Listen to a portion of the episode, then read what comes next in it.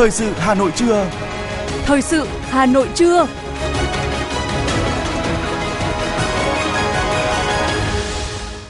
Kính chào quý vị các bạn. Bây giờ là chương trình thời sự của Đài Phát thanh và Truyền hình Hà Nội trên sóng phát thanh. Hôm nay chủ nhật ngày 25 tháng 6, chương trình có những nội dung chính sau đây. Thủ tướng Chính phủ Phạm Minh Chính và lãnh đạo thành phố Hà Nội dự lễ khởi công dự án đường vành đai 4 vùng thủ đô. Hà Nội tuyển dụng hơn 1.400 lao động tại Ngày hội việc làm tại Gia Lâm. Bộ Y tế gia hạn gần 10.600 thuốc, nguyên liệu làm thuốc, vaccine, sinh phẩm y tế và cảnh báo việc lạm dụng bóng cười. Cảnh báo các tài khoản Facebook giả danh luật sư lừa đảo. Phần tin thế giới có những thông tin Nga ban bố tình trạng chống khủng bố ở thủ đô Moscow. 26 tháng 6 sẽ là ngày không làm việc. Nhật Bản sẽ phát hành mẫu tiền giấy mới vào tháng 7 năm sau. Sự kiện này đánh dấu lần đổi mới hình thức đồng tiền đầu tiên sau gần 20 năm. Sau đây là nội dung chi tiết sẽ có trong chương trình. Thưa quý vị và các bạn, theo chỉ đạo của Thủ tướng Chính phủ, sáng nay, lễ khởi công dự án đầu tư xây dựng đường vành đai 4 vùng thủ đô Hà Nội đã trang trọng diễn ra đồng loạt tại 4 vị trí và kết nối trực tuyến với hai điểm tại tỉnh Hưng Yên, Bắc Ninh. Cùng thời điểm tại tỉnh Đồng Tháp cũng diễn ra lễ khởi công dự án xây dựng công trình đường bộ cao tốc Cao Lãnh An Hữu giai đoạn 1. Tham dự và chủ trì lễ khởi công dự án đường vành đai 4 vùng thủ đô có Ủy viên Bộ Chính trị, Thủ tướng Chính phủ Phạm Minh Chính, Ủy viên Bộ Chính trị, Bí thư Thành ủy, trưởng đoàn đại biểu Quốc hội thành phố Hà Nội, trưởng ban chỉ đạo thực hiện dự án đầu tư xây dựng đường vành đai 4 vùng thủ đô Đinh Tiến Dũng, các ủy viên Trung ương Đảng, Phó Bí thư Thường trực Thành ủy Hà Nội Nguyễn Thị Tuyến, Phó Bí thư Thành ủy, Chủ tịch Ủy ban nhân dân thành phố, trưởng ban chỉ đạo thực hiện dự án đường vành đai 4 tại thành phố Hà Nội Trần Sĩ Thanh, Phó Bí thư Thành ủy, Chủ tịch Hội đồng nhân dân thành phố Hà Nội Nguyễn Ngọc Tuấn, Phó Bí thư Thành ủy Hà Nội Nguyễn Văn Phong cùng lãnh đạo các bộ ngành, lãnh đạo hai tỉnh Bắc Ninh Hưng Yên và bà con nhân dân các địa phương. Hai dự án quan trọng được khởi công vào sáng nay, đó là dự án đầu tư xây dựng đường vành đai 4 vùng thủ đô Hà Nội và dự án cao tốc Cao Lãnh An Hữu, đoạn đi qua tỉnh Đồng Tháp. Đây là hai dự án trọng điểm có ý nghĩa to lớn trong việc phát triển kinh tế xã hội và liên kết vùng.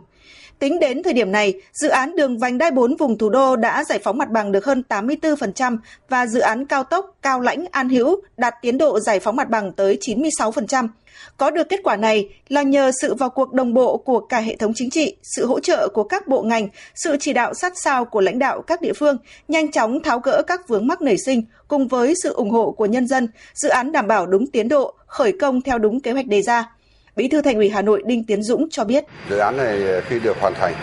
thì tôi nghĩ rất là nhiều lợi ích không những với thủ đô mà của vùng à, kinh tế trọng điểm Bắc Bộ và vùng thủ đô. Dự án chạy qua 3 tỉnh Hà Nội, Hưng Yên và Bắc Ninh. Thì trước hết là cái điểm mà khó khăn nhất của chúng ta lâu nay là kết nối vùng. Thì dự án này là một trong những dự án có thể nói là điển hình về kết nối vùng thủ đô. Cái thứ hai riêng với thủ đô thì nó sẽ tạo cái điều kiện mở rộng cái không gian phát triển về phía tây và tây nam của thủ đô là cái vùng trũng của kinh tế mà lâu nay đang kém phát triển so với mặt bằng chung. Với tinh thần quyết tâm cao của cả hệ thống chính trị thành phố Hà Nội, dự án đường vành đai 4 vùng thủ đô đã nhận được sự đồng thuận cao của người dân nơi có tuyến đường đi qua, cùng sự chung sức đồng lòng của hai tỉnh Bắc Ninh và Hưng Yên. Phát biểu tại buổi lễ, đề cập đến những kinh nghiệm trong triển khai dự án, Chủ tịch Ủy ban nhân dân thành phố Trần Sĩ Thanh cho biết: Phát huy vai trò người đứng đầu, đặc biệt là người đầu cấp ủy, huy động sức mạnh tổng hợp của cả hệ thống chính trị, sự đồng thuận, ủng hộ của nhân dân với tinh thần lấy kết quả thực hiện dự án là thước đo năng lực lãnh đạo, chỉ đạo, điều hành của cấp ủy, chính quyền các cấp, đồng thời nhận thức và xác định rõ đây là trách nhiệm là uy tín của thành phố và các địa phương, huy động sự vào cuộc một cách thực chất, sâu sát, dám nghĩ, dám làm, dám chịu trách nhiệm của cấp ủy, chính quyền, mặt trận tổ quốc và các tổ chức chính trị xã hội từ thành phố, tỉnh đến cơ sở. Ghi nhận sự nỗ lực và quyết tâm chính trị rất cao của Hà Nội, Bắc Ninh, Hưng Yên trong triển khai dự án đường vành đai 4 vùng thủ đô, nhất là trong khâu giải phóng mặt bằng, Thủ tướng Chính phủ Phạm Minh Chính nhấn mạnh. Chúng tôi đánh giá rất cao cái khâu giải phóng mặt bằng à, của các ông chí. Mà giải phóng mặt bằng ở Hà Nội khối lượng lớn như thế mà các ông chí đã làm hơn 80%. Tôi à, đánh giá rất cao cái sự nỗ lực và cố gắng của hai thành phố và đặc biệt là các cái tỉnh như là Đồng Tháp, Bắc Ninh, Hưng Yên rồi Tiền Giang, các ông chí đang rất là tích cực. Thì à, thay mặt chính phủ, chúng tôi nhiệt liệt biểu dương cái sự nỗ lực, cố gắng này của các à, thành phố và các cái tỉnh trong cái quá trình chuẩn bị đầu tư để có được cái ngày khởi công hôm nay. Việc xây dựng vành đai 4 vùng thủ đô chính là lối thoát chiến lược, khắc phục tình trạng quá tải về giao thông, tăng khả năng liên kết giao thương hàng hóa giữa các tỉnh trong vùng thủ đô cũng như vùng kinh tế trọng điểm Bắc Bộ. Ngoài hiệu quả với giao thông vùng, giao thông quốc gia, tuyến đường vành đai 4 sẽ giúp thành phố Hà Nội có điều kiện phát triển đô thị trung tâm, hình thành chuỗi đô thị mới ở phía Tây Hà Nội. Quan trọng hơn, dự án còn tạo sức hút để giãn mật độ cư dân trong trung tâm đô thị, từ đó phát triển chuỗi đô thị vệ tinh, bao gồm Sơn Tây, Hòa Lạc, Sóc Sơn, Xuân Mai, Phú Xuyên, cùng việc kết nối chuỗi đô thị thành phố Hà Nội với những khu vực đô thị, công nghiệp thuộc vùng thủ đô. Đây đều là những động lực mới mang tầm bứt phá cho thủ đô Hà Nội.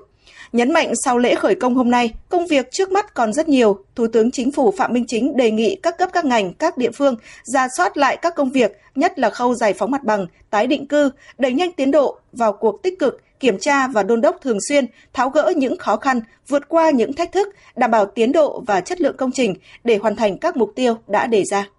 Tiếp tục là phần tin Thưa quý vị và các bạn, với mục đích triển khai các dự án nguồn điện khí thiên nhiên hóa lỏng LNG quan trọng trong quy hoạch điện 8, hôm qua Bộ Công Thương đã tổ chức cuộc họp nhằm thống nhất giải pháp thực hiện.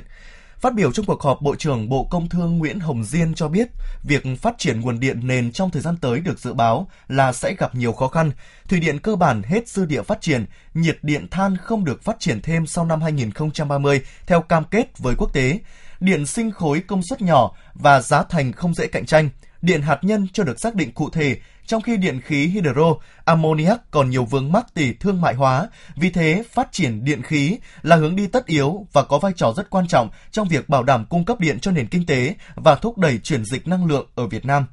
Để bảo đảm các dự án điện khí được triển khai, thực hiện đúng tiến độ, Bộ trưởng đề nghị các địa phương tập trung đôn đốc tiến độ và tạo điều kiện thuận lợi để các nhà đầu tư triển khai thực hiện dự án kịp thời giải quyết hoặc hỗ trợ giải quyết những khó khăn vướng mắc để không ảnh hưởng đến tiến độ thực hiện dự án. Đối với các dự án chưa có chủ đầu tư, cần khẩn trương giả soát, bổ sung dự án vào quy hoạch tỉnh và quy hoạch kế hoạch sử dụng đất của địa phương, khẩn trương lập báo cáo nghiên cứu tiền khả thi của nhà máy, triển khai các thủ tục cấp chủ trương đầu tư, lựa chọn chủ đầu tư có năng lực, kinh nghiệm thực hiện dự án điện sử dụng khí thiên nhiên hóa lỏng LNG và các hạ tầng liên quan, phấn đấu hoàn thành trong quý 3 năm nay.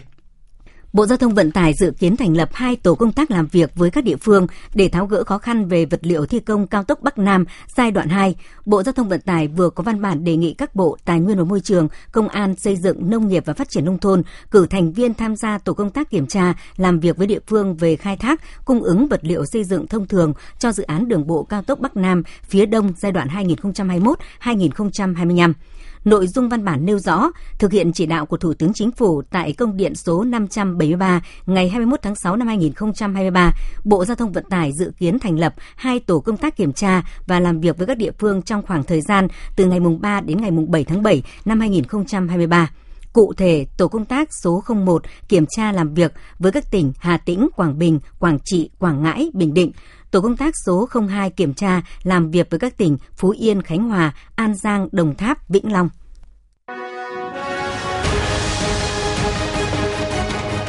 Thời sự Hà Nội, nhanh, chính xác, tương tác cao. Thời sự Hà Nội, nhanh, chính xác, tương tác cao.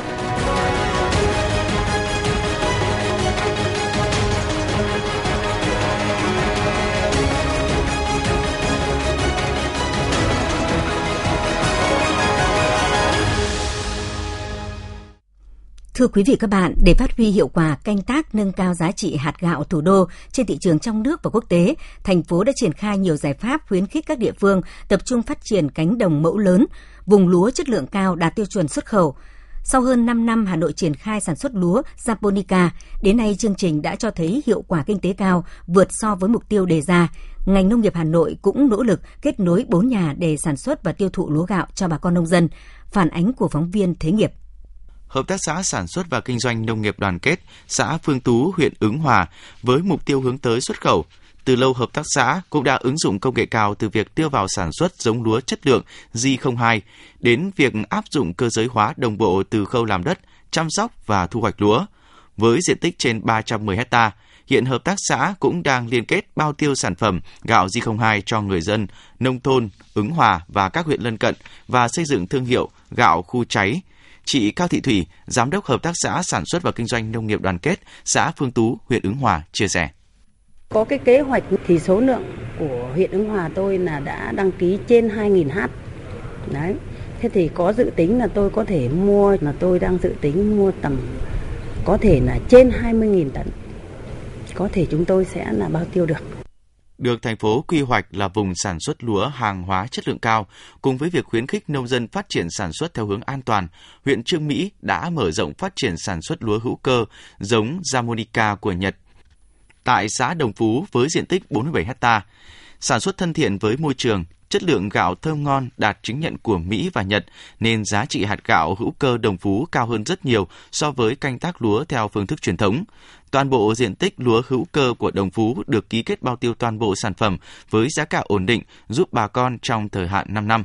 Bà Trịnh Thị Nguyệt, Giám đốc Hợp tác xã Nông nghiệp hữu cơ Đồng Phú, huyện Trương Mỹ cho hay. Với một cái phương châm của chúng tôi thực hiện là sẽ từng bước dần dần thì đấy cũng không phải là cái cái mà hàng đầu để chúng tôi đặt ra là vốn. Và cái quan trọng là chúng tôi sẽ làm sao cố gắng duy trì được chất lượng của sản phẩm để uh, khi đưa ra thị trường được thị trường là chấp nhận. Và lúc đấy chúng tôi mới mở rộng sản xuất thì lúc đấy chúng tôi sẽ có có kế hoạch để ờ, kêu gọi các nhà đầu tư rồi là cũng kêu gọi về các cái cơ chế chính sách của nhà nước để à, phục vụ và hỗ trợ cho chúng tôi một cái mô hình phát triển và có thể là nhân rộng ra theo kế hoạch phát triển sản xuất lúa Japonica và lúa chất lượng cao hàng hóa theo tiêu chuẩn xuất khẩu giai đoạn từ nay đến năm 2025 của thành phố, các sở ngành liên quan và các huyện thị xã trên địa bàn thành phố Hà Nội thực hiện đồng bộ các nhiệm vụ giải pháp duy trì phát triển 200 vùng trồng lúa Japonica,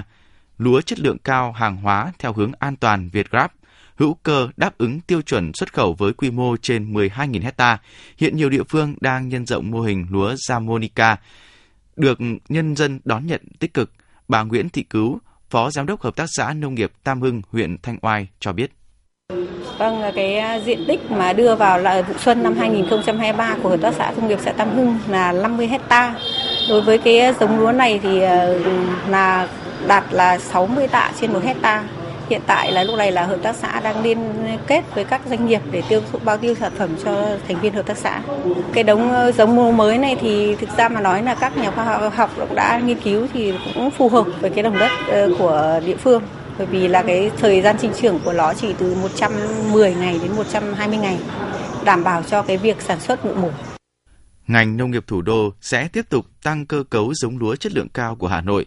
Phấn đấu đến năm 2025, cơ cấu giống lúa chất lượng của toàn thành phố đạt trên 80% diện tích gieo cấy, duy trì và phát triển 200 vùng sản xuất lúa Japonica và lúa chất lượng cao theo hướng an toàn Việt gáp hữu cơ, đáp ứng tiêu chuẩn xuất khẩu hình thành 3 đến 5 chuỗi liên kết nội địa và xuất khẩu nhằm mở rộng phát triển thị trường tiêu thụ sản phẩm lúa gạo chất lượng cao, tạo tiền đề cho phát triển sản xuất bền vững. Thưa quý vị các bạn, tối qua tại tuyến phố đi bộ xung quanh thành cổ, Ủy ban nhân dân thị xã Sơn Tây tổ chức hội thi MIT năm 2023. Hội thi thu hút sự tham gia của 17 đội đến từ các xã phường, đơn vị quân đội đứng chân trên địa bàn thị xã Sơn Tây. Các đội trải qua 3 phần thi gồm chấm điểm hình thức quả mít, thi trang trí đĩa mâm mít đẹp và trình bày về cây mít, dự thi nguồn gốc, tuổi cây, năng suất thi chất lượng mít theo các tiêu chí độ dày cùi, độ giòn, ngọt, màu sắc, mùi thơm. Ban tổ chức trao một giải nhất, hai giải nhì, ba giải ba, 11 giải khuyến khích cho các đội tham dự. Đây là năm thứ hai thị xã Sơn Tây tổ chức hội thi trên quy mô rộng toàn thị xã nhằm tuyển chọn các cây giống mít ngon, chất lượng bổ sung vào nhóm cây đầu dòng. Hội thi cũng nhằm quảng bá, giới thiệu sản phẩm mít Sơn Tây tới người tiêu dùng, từ đó thúc đẩy tiêu thụ sản phẩm, tạo đầu ra ổn định và hiệu quả kinh tế cho các hộ trồng mít. Cũng tại hội thi, Ủy ban nhân dân thị xã bố trí 20 gian hàng giới thiệu các sản phẩm nông nghiệp đặc trưng, sản phẩm ô cốp trên địa bàn. Tối qua tại không gian đi bộ Hồ Hoàn Kiếm, công ty trách nhiệm hữu hạn bảo hiểm nhân thọ FWD Việt Nam đã tổ chức các hoạt động gắn kết ý nghĩa nhằm lan tỏa tinh thần tiến bước sống đầy và mang đến nguồn năng lượng tích cực cho người dân trên địa bàn thủ đô Hà Nội. Hà Nội là trạm dừng cuối cùng của chuyến xe xuyên Việt lan tỏa tinh thần tiến bước sống đầy của FWD trong năm nay, khép lại chuỗi hành trình ý nghĩa qua 10 tỉnh thành từ Nam ra Bắc. Với tinh thần tích cực cùng nhiều hoạt động ý nghĩa, chuyến xe xuyên Việt nhận được sự ủng hộ của đông đảo người dân trên khắp cả nước. Hành trình xuyên Việt lan tỏa tinh thần tiến bước sống đầy của bảo hiểm FWD. Tuy khép lại điểm dừng tại Hà Nội, nhưng nguồn năng lượng mạnh mẽ và tinh thần sống đầy tích cực mà chuyến xe mang lại vẫn sẽ tiếp tục lan tỏa mạnh mẽ trong cộng đồng.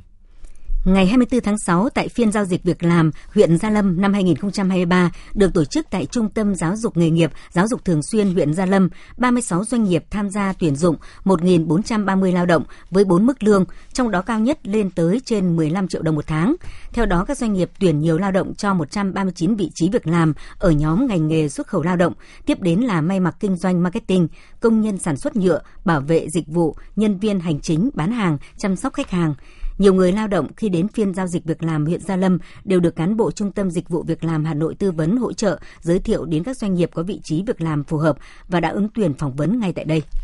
Tin từ Công an thành phố Hà Nội, hiện nay trên mạng xã hội Facebook xuất hiện các tài khoản giả danh luật sư đăng bài hỗ trợ thu hồi tiền lừa đảo. Công an Hà Nội nhận định kẻ xấu đã đánh vào tâm lý những người từng bị lừa đảo, mong muốn lấy lại số tiền đã mất nên bọn chúng đã giả danh luật sư để hỗ trợ thu hồi. Theo đó, Công an thành phố Hà Nội cho biết kẻ xấu giả vờ kết nối với bên an ninh mạng và thông báo với nạn nhân số tiền bị lừa đã được kẻ gian chuyển qua hình thức cá cược, đặt lệnh trực tuyến với mục đích rửa tiền. Qua những phân tích trên, Công an thành phố Hà Nội đề nghị người dân cần cảnh giác tuyên truyền đến người thân bạn bè về thủ đoạn trên, tránh mắc bẫy của kẻ xấu. Đặc biệt, khi phát hiện các trường hợp có dấu hiệu bị lừa đảo, người dân cần trình báo cơ quan công an để giải quyết vụ việc theo quy định của pháp luật.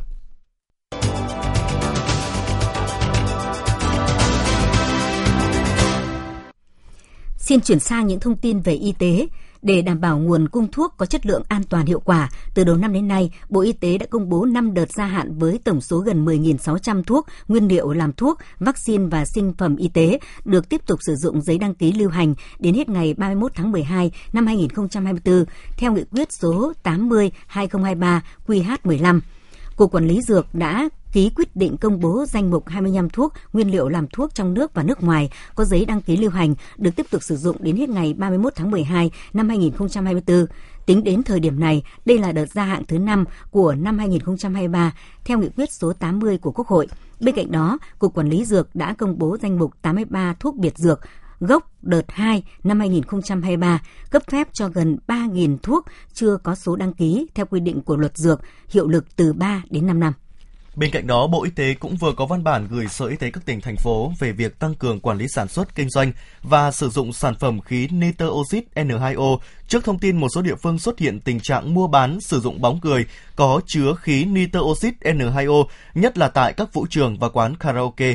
Theo Bộ Y tế, việc lạm dụng sử dụng không đúng mục đích khí N2O có nguy cơ ảnh hưởng xấu đến sức khỏe con người, đặc biệt là trong giới trẻ do thần kinh bị kích thích, hưng phấn và gây cười. Sử dụng lâu sẽ dẫn đến tự kỷ, đau đầu, mệt mỏi, suy nhược cơ thể. Sử dụng liều cao có thể dẫn đến ảo giác. Bộ Y tế kiến nghị ban hành các quy định theo thẩm quyền để ngăn ngừa và xử lý việc lạm dụng sử dụng sai mục đích khí N2O, bóng cười, nhất là tại các điểm vui chơi giải trí như các quán bar, vũ trường, quán karaoke, dạp chiếu phim, công sở, trường học, vân vân. Quận Hai Bà Trưng vừa tổ chức tuyên truyền tháng hành động phòng chống ma túy và ngày toàn dân phòng chống ma túy 26 tháng 6 trên địa bàn quận Hai Bà Trưng năm 2023. Hoạt động tuyên truyền này nhằm nâng cao nhận thức, tạo sự chuyển biến từ cấp quận tới phường, các tổ chức xã hội và nhân dân trên địa bàn về công tác đấu tranh phòng chống tội phạm về tệ nạn ma túy, phát huy hiệu quả của phòng, ban, ngành, đoàn thể, phát huy vai trò của người đứng đầu nhằm huy động sức mạnh tổng hợp của cả hệ thống chính trị trong công tác phòng chống ma túy. Quận Hai Bà Trưng đã đưa ra một số chỉ tiêu cụ thể như điều tra khám phá, xử lý 171 vụ phạm tội về ma túy, xử lý hình sự 99 vụ, trong đó có 77 vụ có tính chất mua bán trái phép chất ma túy, 22 vụ mua bán trái phép chất ma túy. Quận tiếp tục kiện toàn và nâng cao hiệu quả hoạt động của Ban chỉ đạo 138 quận và phường, xác định rõ trách nhiệm của người đứng đầu trong các cơ quan tổ chức đơn vị doanh nghiệp, địa phương trong công tác phòng chống ma túy. Thưa quý vị và các bạn, với mục tiêu mang đến những ca vượt cạn an toàn mẹ tròn con vuông, mỗi năm, bộ môn khoa phụ sản Viện Quân y 103 đã thực hiện hàng nghìn ca mổ, đỡ sinh và điều trị trung bình cho hơn 3.200 bệnh nhân. Hàng nghìn thiên thần nhỏ đã chào đời, nhiều phụ nữ được điều trị, chăm sóc sức khỏe sinh sản để có thể thực hiện hóa mong ước làm mẹ. Đó là động lực để đội ngũ y bác sĩ trong khoa không ngừng tiếp tục cống hiến. Trước yêu cầu thực tiễn, khoa phụ sản ra đời đáp ứng đòi hỏi cấp bách công tác đào tạo và điều trị chuyên ngành phụ sản của Bệnh viện Quân y 103, tiền thân là khoa ngoại trung của Bệnh viện Quân y 103. Khoa phụ sản tách ra độc lập, đặt những viên gạch đầu tiên cho sự nghiệp của mình. Từ nền tảng bắt đầu còn khiêm tốn, trải qua thời gian, bộ môn khoa phụ sản ngày càng khẳng định vị thế trong cả hệ thống y tế quân y và dân y. Trang thiết bị cũng đổi mới với các phương tiện hiện đại như dàn máy nội soi ổ bụng, nội soi buồng tử cung, máy siêu âm 3D, máy soi cổ tử cung, Doppler, monitor và monitor sản khoa, đèn chiếu vàng da, máy thở, cùng cơ sở hạ tầng rộng rãi hiện đại với các phòng bệnh, buồng kỹ thuật khang trang. Trung bình mỗi năm khoa phụ sản tiếp đón hơn 18.000 lượt bệnh nhân đến khám, thu dung điều trị hơn 3.200 bệnh nhân, thực hiện hơn 1.100 ca mổ, đỡ sinh hơn 2.500 ca. Trong đó đã xử trí kịp thời, điều trị an toàn cho nhiều ca bệnh có bệnh lý phức tạp, Đại tá tiến sĩ Trịnh Hùng Dũng, chủ nhiệm khoa phụ sản Bệnh viện Quân y 103 cho biết. Chúng tôi đã cố gắng khắc phục những cái khó khăn, cố gắng học hỏi để mà triển khai được, áp dụng được những cái kỹ thuật, những cái phẫu thuật có thể nói là tiên tiến và hiện đại nhất trong lĩnh vực sản phụ khoa. Ở bên cạnh đó thì ờ, chúng tôi còn ờ, chăm sóc thiết yếu cho các trẻ sơ sinh, ờ, khám thai, sàng lọc trước sinh, sàng lọc sau sinh, luôn ý thức trách nhiệm của mình trong việc bảo vệ chăm sóc sức khỏe tính mạng của mẹ con sản phụ, đặc biệt là những sản phụ chuyển dạ cần sự động viên, quan tâm tận tình chu đáo. Khoa đã xây dựng chương trình hành động cụ thể là đào tạo đội ngũ thầy thuốc giỏi, nâng cao năng lực khám chữa bệnh. Bên cạnh đó không ngừng nâng cao y đức, thường xuyên có những chuyên đề đào tạo, hướng dẫn các bác sĩ điều dưỡng viên, nữ hộ sinh về cách giao tiếp ứng xử với người bệnh. Chị Trần Thu Trang, điều dưỡng viên và bác sĩ Lê Thị Hồng Vân, khoa phụ sản Bệnh viện Quân y 103 chia sẻ. Chúng tôi thì mặc dù công việc rất là bận rộn nhưng mà lúc nào điều dưỡng nào 100% cũng luôn có cái ý chí là hoàn thành nhiệm vụ tốt được giao và luôn luôn không ngừng học hỏi nâng cao trình độ chuyên môn cũng như là về tâm lý tiếp xúc đối với cả bệnh nhân hay là người nhà bệnh nhân và đồng nghiệp. Động lực đi làm mỗi ngày đó là sự ờ, khỏe mạnh của các em bé và niềm vui cũng như là sự an tâm của các sản phụ và các gia đình. À, chính vì vậy mà cho dù công tác à, đi làm, đi học có rất là nhiều áp lực, có rất là nhiều nhiệm vụ đến cùng một lúc nhưng mà mình vẫn luôn cố gắng phấn đấu rèn luyện để cho chuyên môn ngày càng tốt cũng như là học tập được nhiều cái tốt hơn để để nhiều gia đình được đến với bộ môn khoa của mình để điều trị để trở về mà có thêm thành viên và có thêm hạnh phúc. Trong công tác nghiên cứu khoa học, khoa phụ sản đã chủ trì và tham gia thực hiện 4 đề tài cấp nhà nước, 3 đề tài cấp bộ, trong đó một đề tài được nhận bằng khen của Bộ Quốc phòng, hai đề tài cấp Bộ Y tế và trên 20 đề tài cấp cơ sở. Thực hiện 6 kỹ thuật sáng chế, trong đó một kỹ thuật được bằng khen của Bộ Quốc phòng đạt nhiều giải tại Hội nghị Nghiên cứu Khoa học trẻ và Hội thao Kỹ thuật Sáng tạo tuổi trẻ cấp bệnh viện, học viện, hướng dẫn nhiều đề tài sinh viên nghiên cứu khoa học, hợp tác nghiên cứu khoa học với các chuyên gia của Nhật Bản và Cộng hòa Liên bang Đức. Đại tá tiến sĩ Trịnh Hùng Dũng, chủ nhiệm khoa phụ sản, Bệnh viện Quân y 103 cho biết thêm. Chúng tôi cũng ờ, luôn luôn gắn cái nhiệm vụ điều trị với nhiệm vụ nghiên cứu khoa học và đào tạo. Hầu hết các bác sĩ của chúng tôi thì hàng năm đều có thực hiện một mỗi bác sĩ một đề tài. À, đề tài nghiên cứu khoa học về lĩnh vực sản phụ khoa, về những cái lĩnh vực liên quan À, từ đó À, để mà ứng dụng vào điều trị và giảng dạy ngày càng tốt hơn. Trước sự tiến bộ phát triển không ngừng của y học thế giới và trong bối cảnh hội nhập quốc tế, mỗi cán bộ y bác sĩ, bộ môn khoa phụ sản, Bệnh viện Quân y 103 luôn ý thức phải chú trọng nâng cao năng lực toàn diện, không chỉ về chuyên môn trình độ ngoại ngữ để sẵn sàng tiếp cận, tiếp thu những kiến thức mới về sản phụ khoa, sẵn sàng làm việc trong môi trường quốc tế, mà còn là kỹ năng chăm sóc, là sự thấu hiểu, sẻ chia, sự yêu thương và trân trọng dành cho bệnh nhân.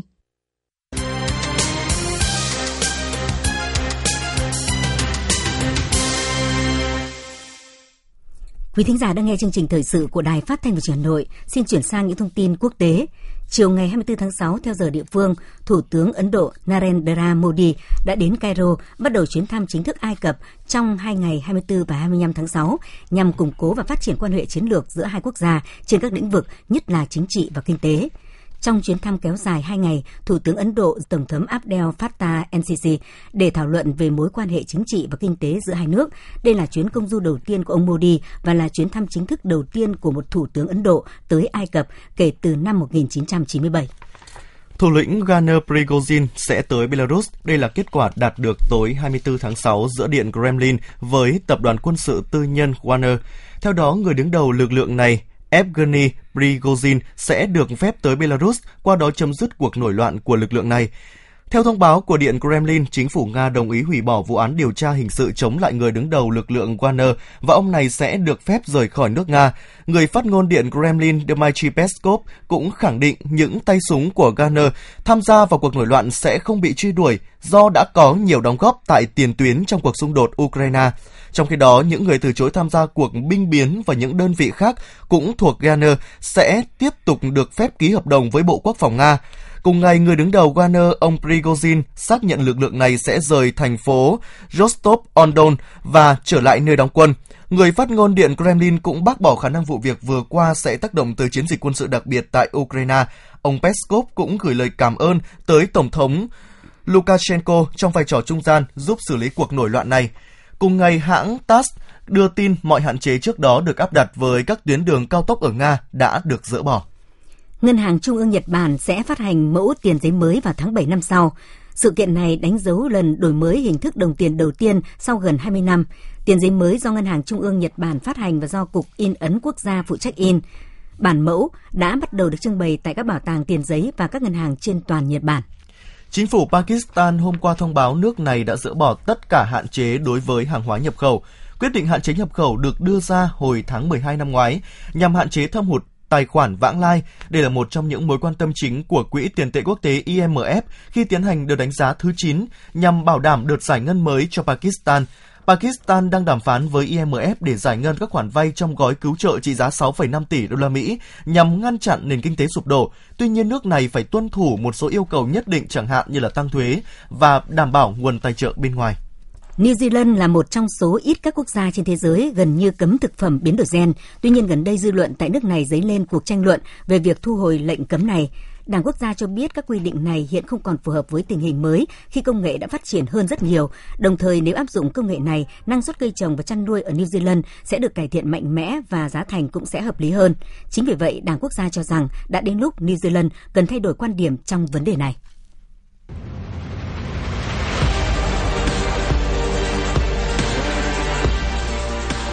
Bản tin thể thao.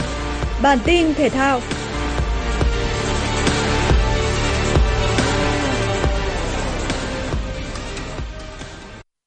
Đội tuyển bóng đá nữ Việt Nam đã thua sát nút đội tuyển chủ nhà Đức 1-2 trong trận giao hữu quốc tế diễn ra đêm qua. Ở trận đấu này, huấn luyện viên Mai Đức Trung không thể đưa ra sân đội trưởng Huỳnh Như do tiền đạo chủ lực của chúng ta bị chấn thương. Đội tuyển Đức dẫn trước 2-0 và đến phút bù giờ của hiệp 2, tiền vệ Nguyễn Thị Thanh Nhã đã ghi bàn thắng danh dự cho đội tuyển Việt Nam. Sau trận đấu với đội tuyển Đức, đội tuyển bóng đá nữ Việt Nam kết thúc chuyến tập huấn ở châu Âu. Những cô gái vàng sẽ trở về nước có ít ngày nghỉ trước khi lên đường tập huấn tại New Zealand vào đầu tháng 7. Đội tuyển Việt Nam sẽ tham dự vòng chung kết World Cup bóng đá nữ 2023 được tổ chức tại Australia và New Zealand từ ngày 20 tháng 7. Câu lạc bộ Công an Hà Nội tiếp câu lạc bộ Hồng Lĩnh Hà Tĩnh tại vòng 12 V-League 2023. Đây là trận đấu tiền vệ tân binh Quang Hải ra mắt cổ động viên Công an Hà Nội, nhưng ngôi sao 26 tuổi chưa kịp thi đấu. Cơn mưa to ở thủ đô cũng mang đến một cơn mưa bàn thắng trên sân hàng đẫy.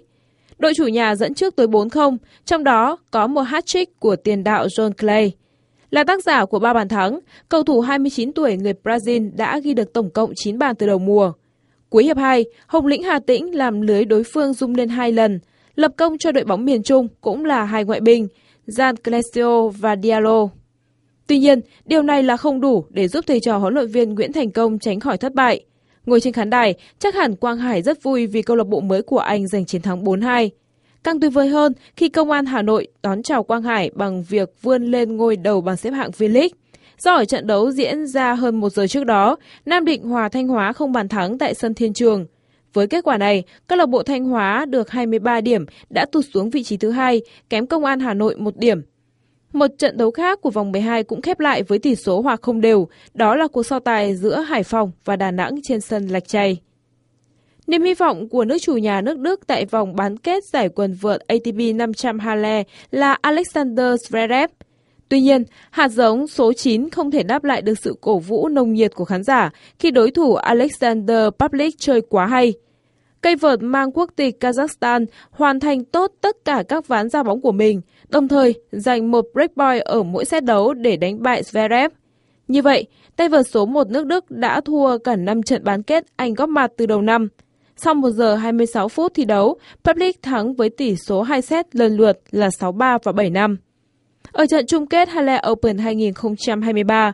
tay vợt 26 tuổi Alexander Public sẽ gặp Andrei Rublev. Hạt giống số 3, tay vợt đến từ Nga, đã giành chiến thắng 6-3, 6-4 trước Bautista Agut của Tây Ban Nha trong trận bán kết còn lại. Trung tâm Dự báo Khí tượng Quốc gia thông tin dự báo thời tiết ngày hôm nay 25 tháng 6 tại khu vực Hà Nội nhiều mây có mưa vừa mưa to và rông. Trong mưa rông có khả năng xảy ra lốc xét và gió giật mạnh, nhiệt độ từ 24 đến 31 độ C. Quý vị và các bạn vừa nghe chương trình thời sự của Đài Phát thanh Truyền hình Hà Nội. Chỉ đạo nội dung Nguyễn Kim Khiêm, chỉ đạo sản xuất Nguyễn Tiến Dũng, tổ chức sản xuất Trà My. Chương trình do biên tập viên Nguyễn Hằng, phát thanh viên Thanh Hiền Võ Nam và kỹ thuật viên Kim Thoa phối hợp thực hiện. Thân ái chào tạm biệt.